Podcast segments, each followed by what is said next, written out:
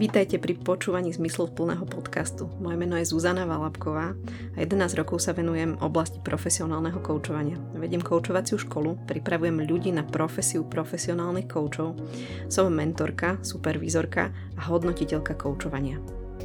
Dnešný podcast bude mať veľmi zaujímavú tému. Amatéri, klamatéri a toxickí kouči. Vítajte a želám vám príjemné počúvanie. Amatéri, klamatéri a toxickí kouči. Ako sa im vyhnúť a ako si vybrať, povedzme, službu alebo online program, ktorý nám naozaj prinesie nejakú hodnotu alebo spoluprácu, vďaka ktorej sa budeme cítiť lepšie a budeme mať, povedzme, viacej vedomostí alebo postupíme práve v tom, čo potrebujeme. Tomu sa budeme venovať v dnešnom podcaste. A našli by sme aj tému toho, že ako sa vyhnúť práve takýmto ľuďom alebo ako skôr zamerať pozornosť na tých, ktorí nám vedia naozaj pomôcť.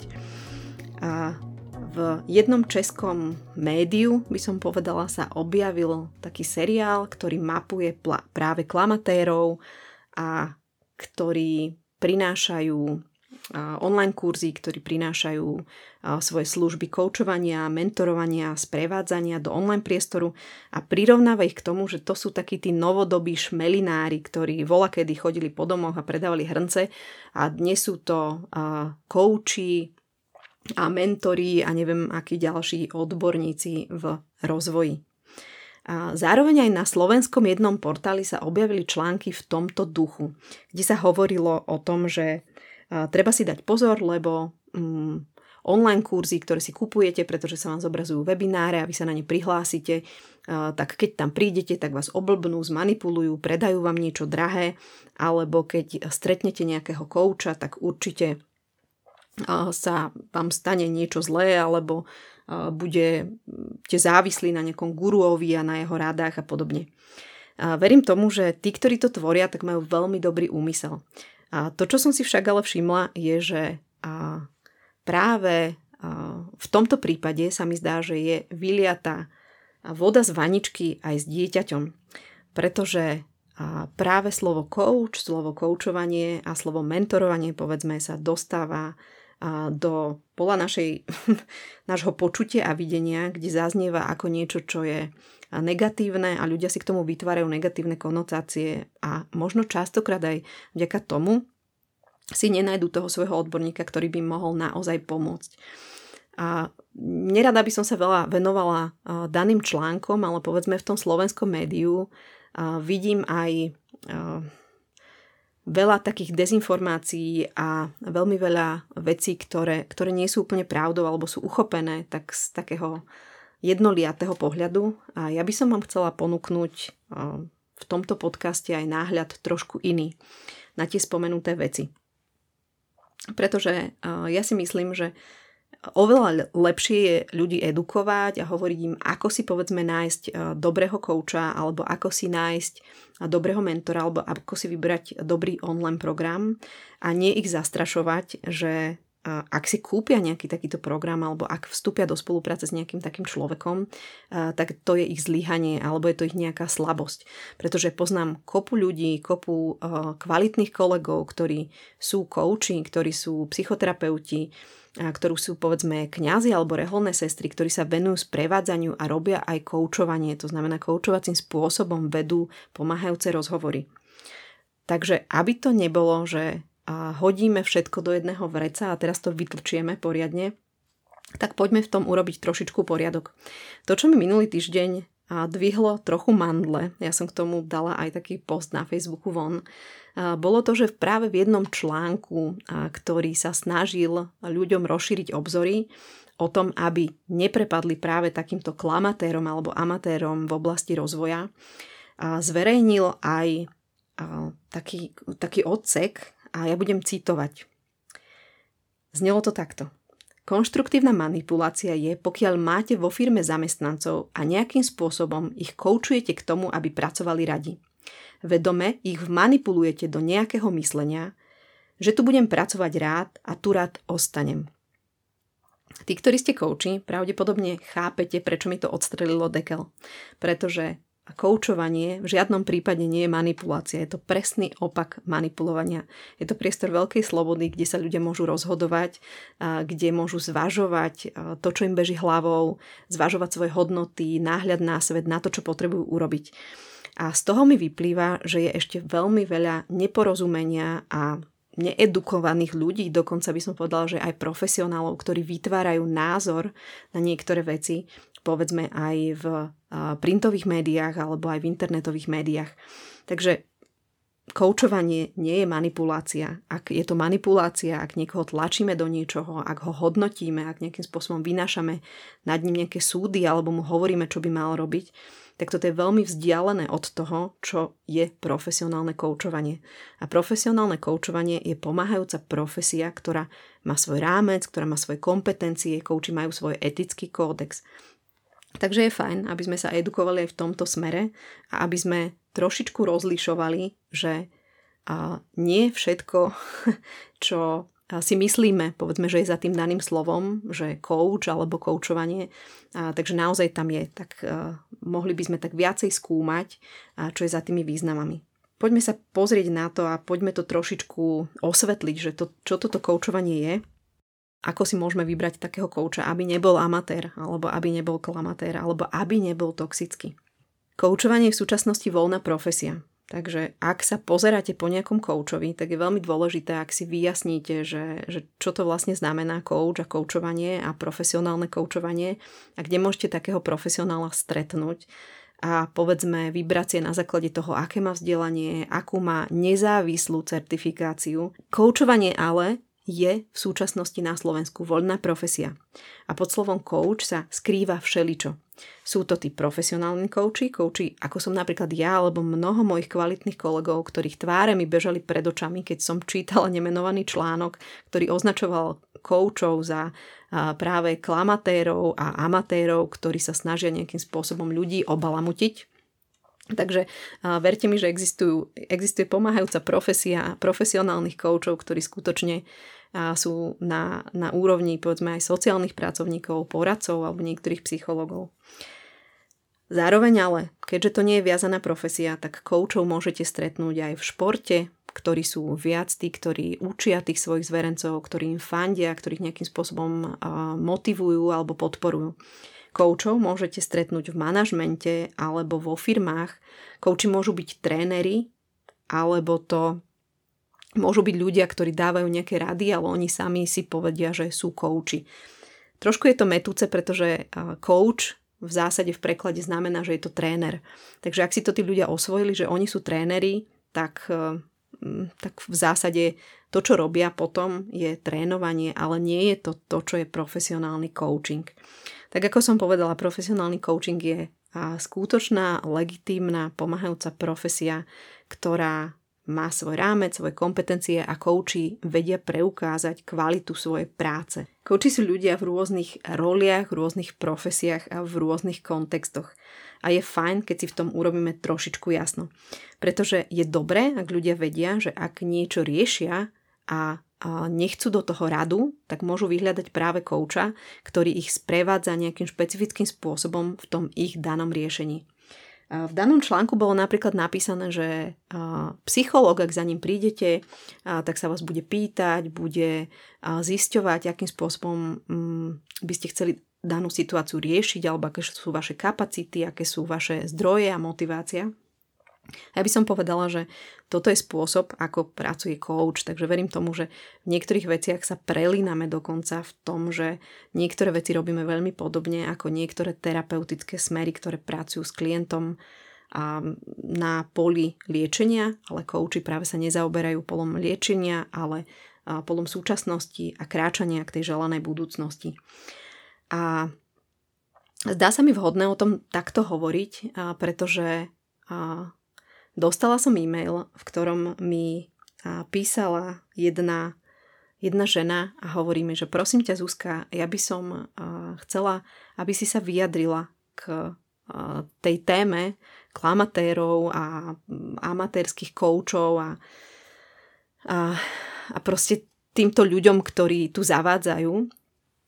A pretože mám pocit, že ty si autorita v oblasti koučovania pre mňa a ja mám pocit po tom, čo si čítam tie články alebo po tom, čo nejakým spôsobom sa bavím s ľuďmi v okolí, že vždy, keď si kúpim nejaký online kurz, tak som určite zlyhala a naletela som manipulácií a naletela som niekomu, kto, um, kto proste mi prešiel cez rozum. A ak by som oslovila kouča, tak určite som tiež urobila niečo zlé, lebo niekto ma zmanipuloval do nejakej nefunkčnej spolupráce a stal sa mojim guruom. A ja by som to chcela dať možno na pravú mieru, že práve to je ono, že online uh, tréningy, online výcviky, uh, online kurzy uh, nie sú démonické zlo, v ktorom, na ktoré vás niekto naláka a potom z vás vyžne iba peniaze a potom vás proste odhodí a nevyrieši to vaše problémy. Mnoho online kurzov je kvalitných, mnoho ľudí prináša kvalitný obsah, aj trénovanie a rovnako je to tak, že je mnoho kvalitných koučov, mnoho kolegov poznám, ktorí naozaj sú podkutí v tom, čo robia a vedia pomôcť ľuďom. Takže aby sme nevyliali aj a, s vodou z vaničky to dieťa, ktoré naozaj môže poslúžiť a aby ľudia nemuseli mať pocit, že keď si kúpia online kurz alebo keď vstúpia do nejakej spolupráce, tak oni zlyhali a nechali sa zmanipulovať nevedome, tak je fajn, aby sme vedeli skôr rozlíšiť, ako si vybrať povedzme toho kouča do spolupráce alebo ako si vybrať ten online program, aby mal pre nás tú hodnotu. Ja mám možno trošku takú provokačnú otázku, takú challengeujúcu otázku do našich vlastných radov profesionálnych. Čo si myslíte, prečo je na trhu toľko klamatérov a amatérov, ktorí v podstate nevedia a, tú prácu robiť, ale ponúkajú ľuďom svoje služby, svoje online kurzy, ktoré sú prázdne, ktoré nemajú tú plnku, ktorú sľubujú? Ste odborník? Na druhej strane, vy kto počúvate? A už ste natočili nejaký kvalitný kurz alebo nejaký online program? Hovoríte si, že vraj vám to netreba? Že máte dosť svojich vecí, máte dosť svojich klientov? Tak toto môže byť jeden z dôvodov, prečo sú na trhu tí, ktorí o veciach nič nevedia a sebavedomo to prezentujú. Jedným z dôvodov môže byť aj to, že tí, ktorí sú odborníci, tak mlčia. Takže ono je to trošku ako podobný fenomén v politike, že prečo v politike sú ľudia, akí sú. No a prečo sa nám nepáčia, že je tam ako keby pomerná väčšina tých ľudí, ktorí sa nám zdá, že nie sú úplne funkční. A moja otázka je, že prečo tam teda, keď sa my považujeme za tých, ktorí by urobili nejakú zmenu, prečo to neurobíme? A niečo veľmi podobné je to v tej odbornej oblasti.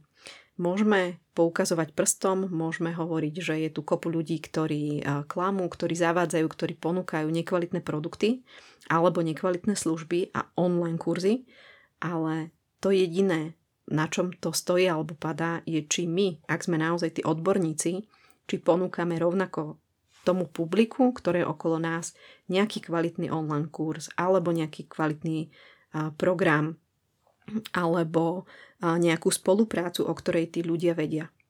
Na trhu je toľko klamatérov, lebo tí, ktorí sú odborníci, nemajú napríklad zručnosti, ktoré potrebujú k tomu, aby dokázali dať ľuďom vedieť, aby napríklad predali svoje produkty a nemajú kapacity na to, aby to posunuli ďalej. Alebo sa stane, že oni sa nahnevajú, pobúria, rozohnia a tam to všetko skončí.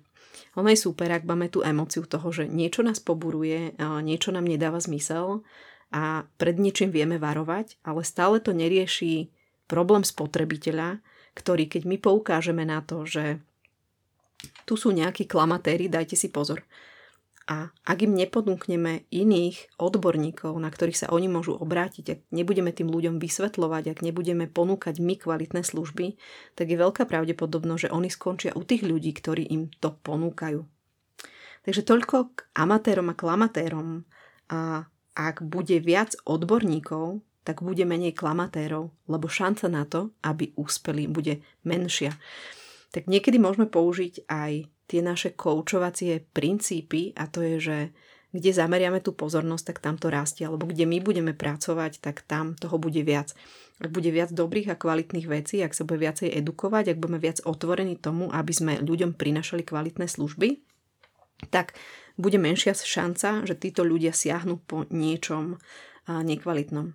Ja by som chcela na chvíľočku osloviť fenomén tzv. Humanitných ľudí, a to sú ľudia z pomáhajúcich profesí, a všímam si, že to, ako oni prístupujú k niektorým veciam, ktoré práve možno klamatéri používajú, je, že marketing, tak to je také lákanie, a predaj, to je manipulácia, a to je zlé, ak nútime ľudí, aby si niečo kúpili, a ja budem robiť iba svoju prácu a oni tí ostatní prídu.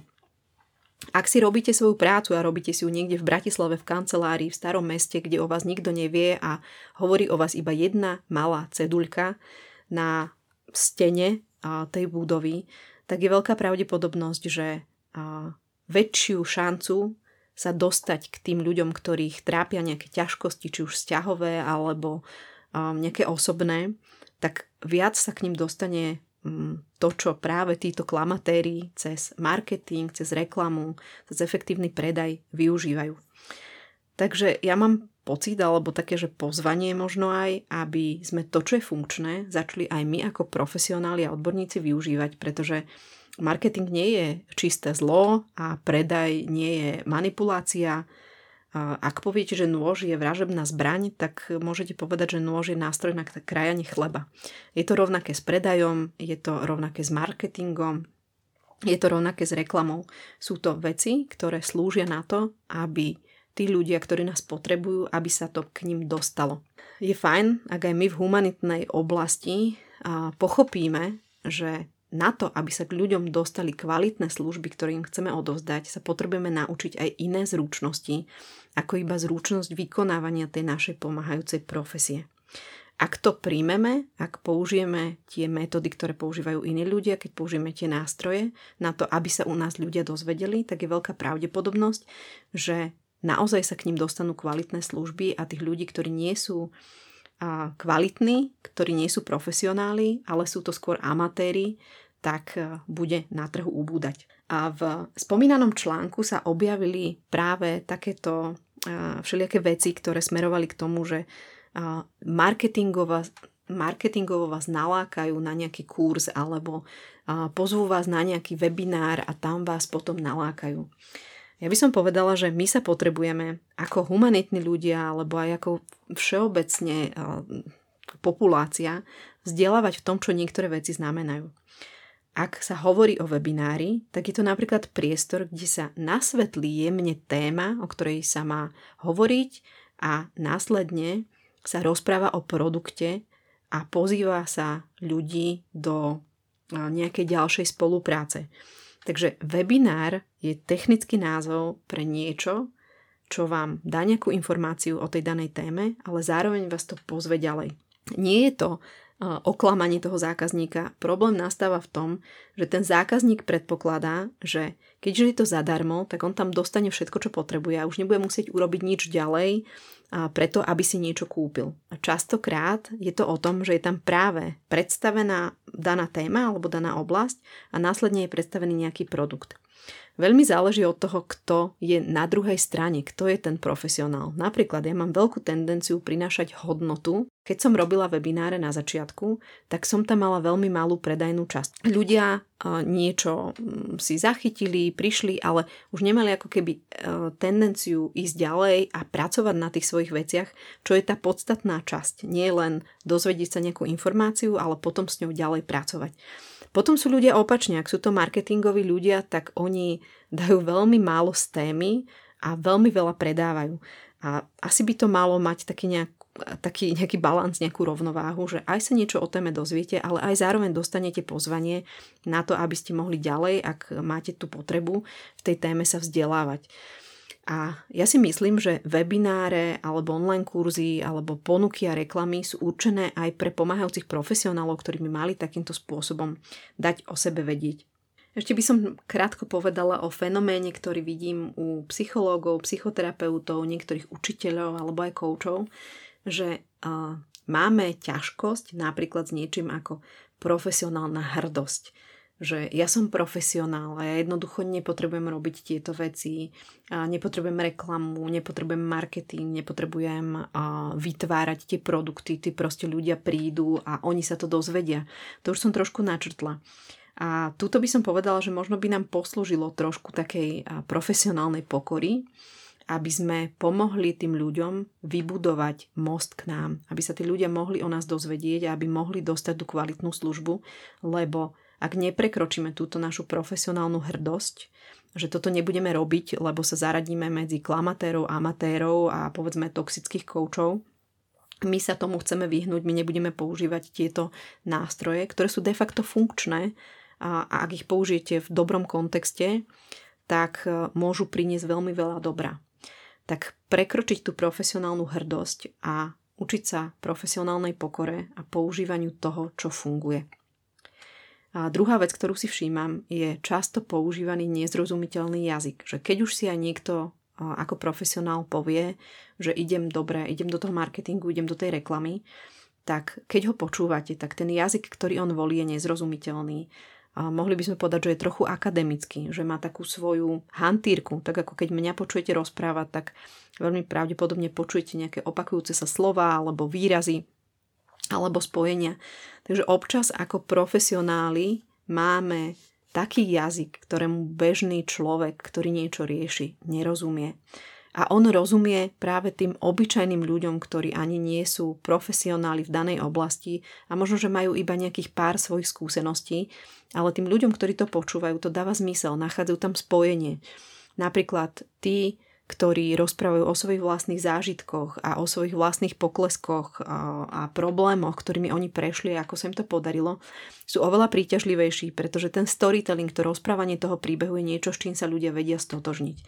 Takže buď si vyberieme, že budeme mať profesionálnu hrdosť, nezrozumiteľný jazyk, niekedy až akademický, a my tým v podstate bránime tým ľuďom, aby k nám mohli prísť, lebo oni nám nerozumejú. Oni nerozumejú tomu, čo my im ponúkame, či už na psychologickej alebo nejakej inej úrovni, kde rozprávame veľmi odborne. Niekedy je to taký ten pocit nadradenosti, že ja som ten profesionál a ja toto nepotrebujem robiť a ja som lepší a ja to nebudem využívať a nepôjdem týmito cestami. Takže tro, trošku v niečom to je podobné ako tá profesionálna hrdosť, ale možno taká tá nadradenosť, vnútorná pýcha. A možno by viacej pomohlo, keby sme si povedali, že uh, OK, asi každý robí to, čo vie uh, v tejto danej situácii a asi aj tí klamatéri a amatéri uh, robia, čo vedia, takže aj my sme OK, aj oni sú OK. A ak chceme, aby sa veci zmenili, tak si potrebujeme vyhrnúť rukávy a potrebujeme urobiť veci tak, aby boli naozaj inak. A to súvisí s takou poslednou vecou a to je napríklad neschopnosť prekročiť svoje vlastné presvedčenia. Ak ako profesionáli, či už ako profesionálni kouči, alebo ako psychoterapeuti, psychológovia, rôzni pomáhajúci profesionáli alebo mentori, nie sme ochotní a trošku challengeovať na samých, čo sú tie naše presvedčenia o tom, ako sa tie naše služby predávajú, ako sa k nám tí klienti dostanú, aké iné zručnosti sa okrem pomáhajúcich vecí potrebujeme naučiť, tak to zostáva stále na tej jednej rovine a dávame veľký priestor tomu, aby tí amatéri, ktorí to pripúšťajú, že potrebuje sa to nejak tým ľuďom dostať, aby tí klamatéri, ktorí nemajú možno v tom až taký dobrý úmysel, aby bolo ich na trhu viac ako tých skutočných profesionálov. Ten, kto ma pozná, rozhodne vie, že viem byť celkom taká rázna alebo jasná vo vyjadrení sa voči profesionalite, takže nebojte sa, tým, čo chcem priniesť, nechcem zlegitímniť tých, ktorí neprinášajú naozaj hodnotu alebo odborné informácie, alebo tí, ktorí trošičku aj zavádzajú a ohýbajú realitu v prospech ich peňaženky. Ale zároveň by som chcela dať možno aj iný pohľad na tých klamatérov a vraj amatérov, ktorí prinášajú nejaké kurzy alebo nejaké služby. Ja tvorím tiež online kurzy, vediem aj prezenčný výcvik koučovania, ale povedala som si, že nie všetky veci, ktoré odo mňa ľudia chcú, dokážem povedzme odviesť prezenčne a preto som si zvolila formát online kurzov. A svoje informácie a veci, svoje moudro, ktoré mám, tak som vložila práve do týchto online kurzov.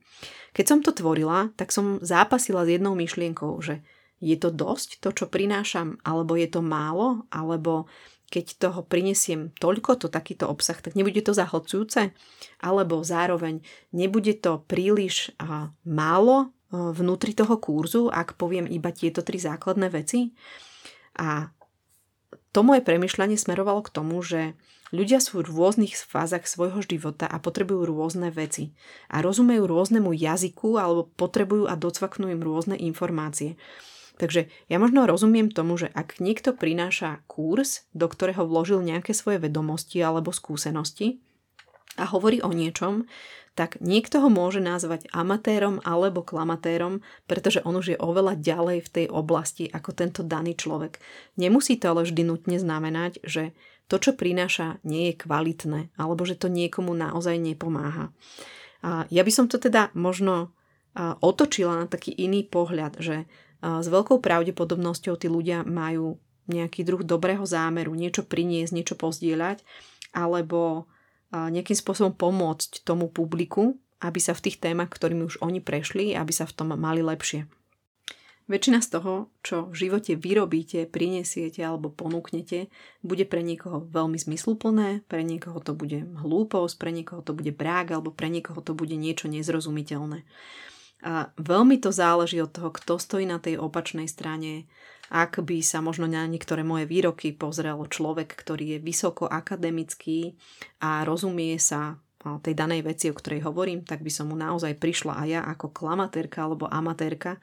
Na druhej strane, ak sa na to pozrie človek, ktorý na začiatku svojej cesty, tak by mu to prišlo, že wow, ten človek vie o tom naozaj veľa a teraz mám kapacitu učiť sa od neho, pretože práve v tejto fáze rozumiem jeho jazyku, rozumiem témam, o ktorých rozpráva, rozumiem tomu obsahu, ktorý prináša. Možno by bolo fajn, aby sme online kurzy, aby sme koučov a mentorov nehádzali do jedného mechu, ale aby sme tieto veci vnímali ako nástroje, ako spôsoby, ako sa vzdelávať, ako nájsť nejakú vhodnú pomoc a podporu.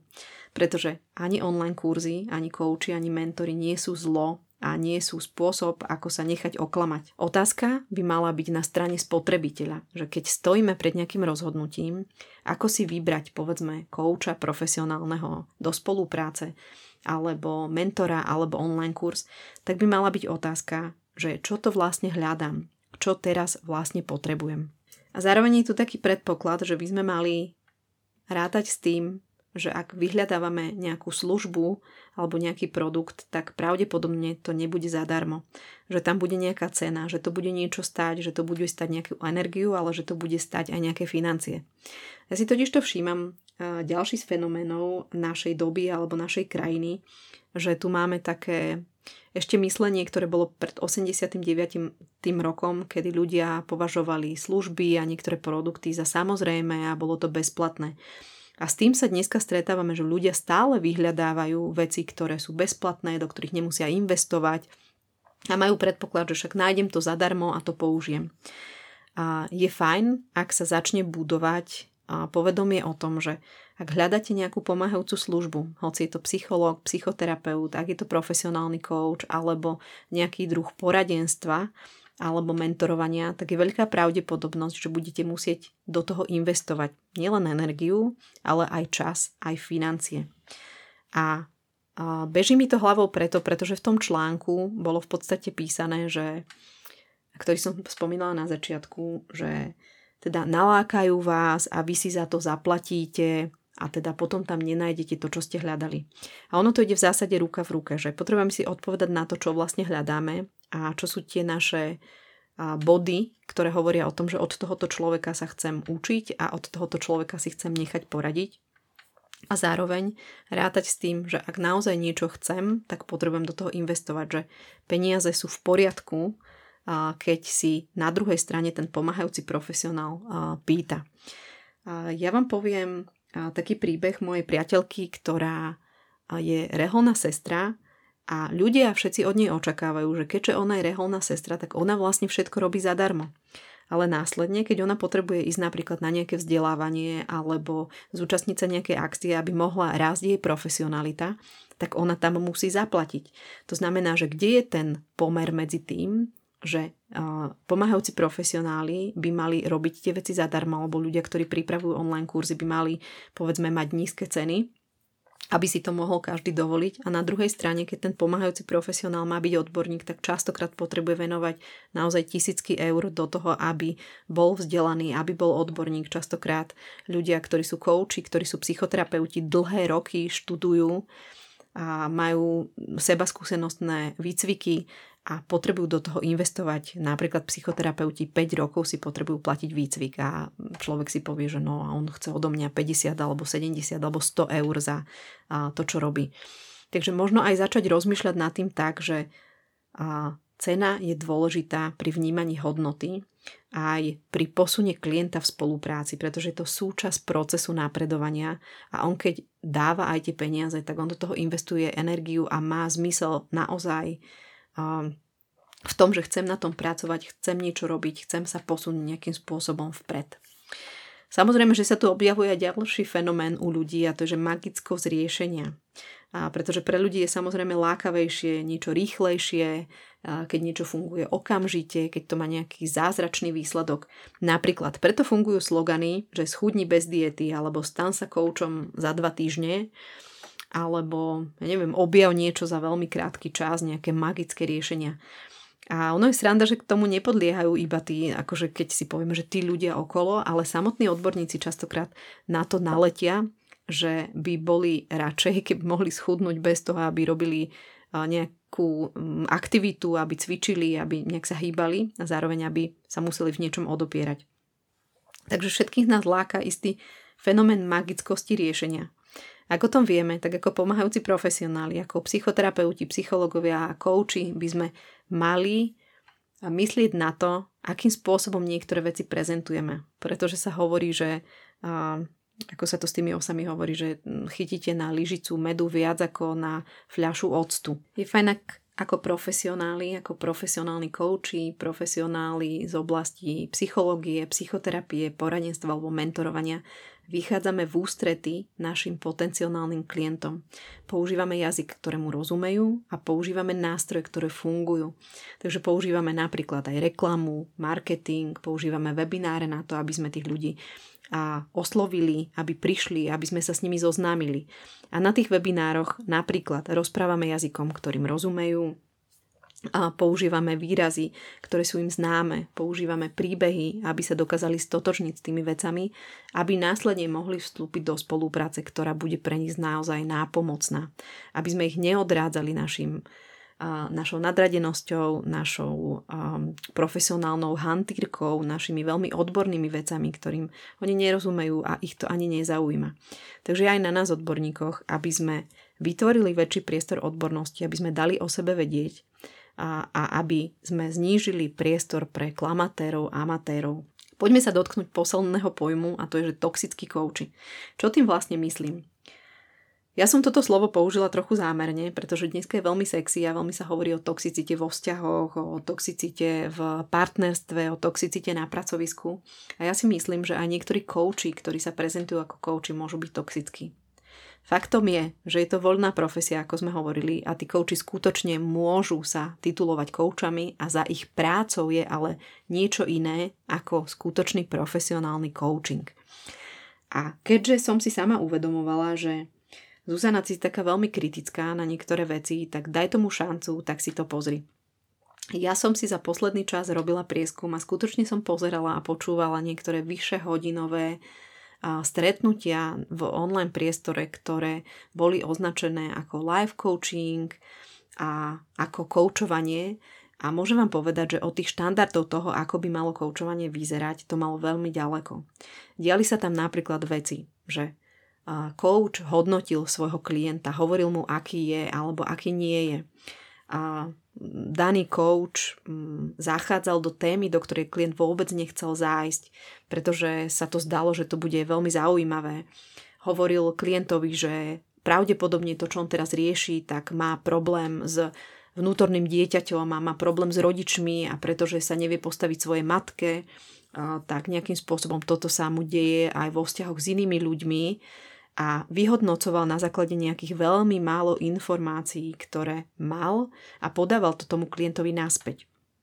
Evidentne bolo vidno, že ten klient sa v tom necíti dobre, že je a, submisívny, že sa prispôsobuje tomu, čo mu ten coach hovorí a bolo to nazvané ako live coachovanie. A každý, kto pozná coachovanie, vie, že toto nie je coaching, že coaching a, je rozhovor, kde ten klient dostáva priestor na premýšľanie, na to, aby si vyjasnil, čo potrebuje riešiť a aby získal priestor a s pomocou kouča si našiel nejaké druhy riešenie alebo uvedomenia alebo porozumenia tomu, čo sa mu deje.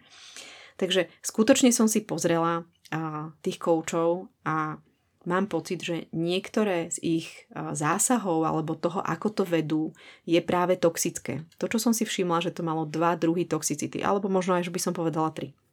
Jedna toxicita bola, že ona zo seba vytvárala experta na život toho daného človeka. Hovorila tá daná osôbka, že koľko by ešte bolo treba u tej klientky poriešiť a ako je to super. V niektorých momentoch sa dokonca vysmievala svojej klientke za to, ako sa rozhodla, za to, čo urobila alebo za to, čo neurobila. A skončilo to celé tak, že aby teda išla a vyriešila si svoje veci. A toto je prvá toxicita vo vzťahu k sebe samej, že ak som nejaký profesionál, tak potrebujem reflektovať seba, nejaké svoje nenaplnené potreby a nie si to uplatňovať na klientoch a takýmto spôsobom sám seba posilňovať. Tá reflexívna práca, tá supervízia, ukázanie toho, čo vlastne robím a nechať si od niekoho iného profesionála povedzme povedať, že kde sú tie moje slabé miesta, podľa mňa to je kľúčové v našej práci. A druhý a spôsob ako prítomnosti tej toxicity je vo vzťahu k tomu klientovi. Pretože to, že máte nejakú informáciu, neznamená, že to spôsobuje transformáciu. To, že nejaký človek, ktorý sa nazýva koučom a vám porozpráva, kde máte problémy a čo všetko si máte vyriešiť a zároveň vám povie, že on to s vami všetko vyrieši a on vás z toho vyliečí, je toxické pre vás, pretože to, čo by sa malo diať, je, že by ste mali objaviť svoje zdroje, že by ste mali byť posilnení v tej spolupráci s tým človekom a nie, aby on poukazoval na ďalšie a ďalšie vaše nedostatky a vy len skláňate hlavu. A najmä u tých submisívnejších ľudí je pozorovať, že oni sa ešte hlbšie dostávajú do tých problémov, ktoré majú, pretože znova iba stretnú nejaký vzor toho gurua, s ktorým majú celý život problém v podobe, povedzme, naozaj nejakého rodiča alebo niečo. Takže častokrát práca s takýmito koučami je toxická pre tých samotných klientov, že ešte viac ich to ponára do tých ich tém, ako by im to pomáhalo, aby boli posilnení a kráčali niekam ďalej. A v tom treťom aspekte tá toxicita ide povedzme voči skupine, že ak tam je povedzme ešte nejaká komunita, nejaké ženy, nejakí ľudia okolo, tak vzniká toxicita v tom, že sa na tej kolektívnej vlne toho, ako voči tej žene vystupujú, ako podporujú tú danú koučku do nejakej pozície gurua a vznikajú tam zvláštne dynamiky práve tej skupiny a vytvára sa tam nejaká taká neúplne dobrá, nielenže atmosféra, ale to, čo z toho vychádza vo vzťahu práve k danej klientke, povedzme, ktorá sa odkryla, alebo práve k tej danej koučke, tak nie je úplne užitočné ani pre tie ženy v tej skupine. Vzniká tam extrémne hodnotenia, extrémne postoje sa tam objavujú. Takže dalo by sa povedať, že je to také toxické trio. A ako rozpoznať práve túto toxicitu, tak ja som to trošičku v tom načrtla. Že ak ten coach pôsobí strašne sebavedomo, ak sa povedzme stále smeje, ak nejakým spôsobom on je expert na, na všetko, ak nerešpektu plným spôsobom povedzme jedná s tým daným klientom. A jasné, že môže tam byť rôzna miera toho, čo vnímame ako rešpekt, ale myslím, že taký bežný človek to má schopnosť rozpoznať.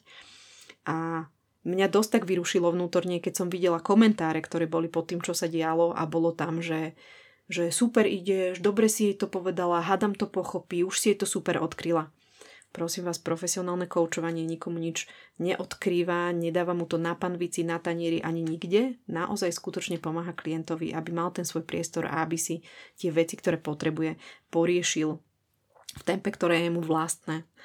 A podľa tohto môžete spoznať, že ten coach nie je profesionál. Ak tam vnáša rady, ak hodnotí klienta, ak sa k nemu nespráva rešpektúplne, ak tam necítiť bezpečia dôveru, ak sa klient uzatvára, ak väčšinu času rozpráva ten coach tomu klientovi a ten klient sa dostáva do takej submisívnej roli. A toto je coach, ktorý nie je profesionál a ktorý veľakrát cez tie svoje intervencie robí a vytvára toxické prostredie pre toho svojho klienta. Takže je na nás, ktorí sme profesionáli, aby sme využívali nástroje, vďaka ktorým sa k nám klienti dostanú. je na nás, aby sme sa možno pustili nejakých svojich presvedčení a predstav a predpokladov o tom, že keď budeme používať marketing, vyrobíme e-booky, urobíme online kurzy, takže sa zaradíme k ním a to my predsa nechceme. Takže možno nadobudnúť nejakú profesionálnu pokoru a využiť veci, ktoré fungujú tým, ktorí nie sú profesionáli a sú niekde na trhu a využiť to pre dobro. Naozaj priniesť na trh tie veci, ktoré sú kvalitné. Čím viac kvalitných vecí bude na trhu, tak tým bude musieť stúpať aj kvalita toho okolia a budú buď tí klamatéri a amatéri vymiznú, alebo bude sa musieť vzdelávať a bude to len viac dobra aj pre klientov, aj pre spoločnosť. A zároveň by sme mali edukovať, nemali by sme frflať, mali by sme si skutočne vyhrnúť rukavy a urobiť tú svoju prácu.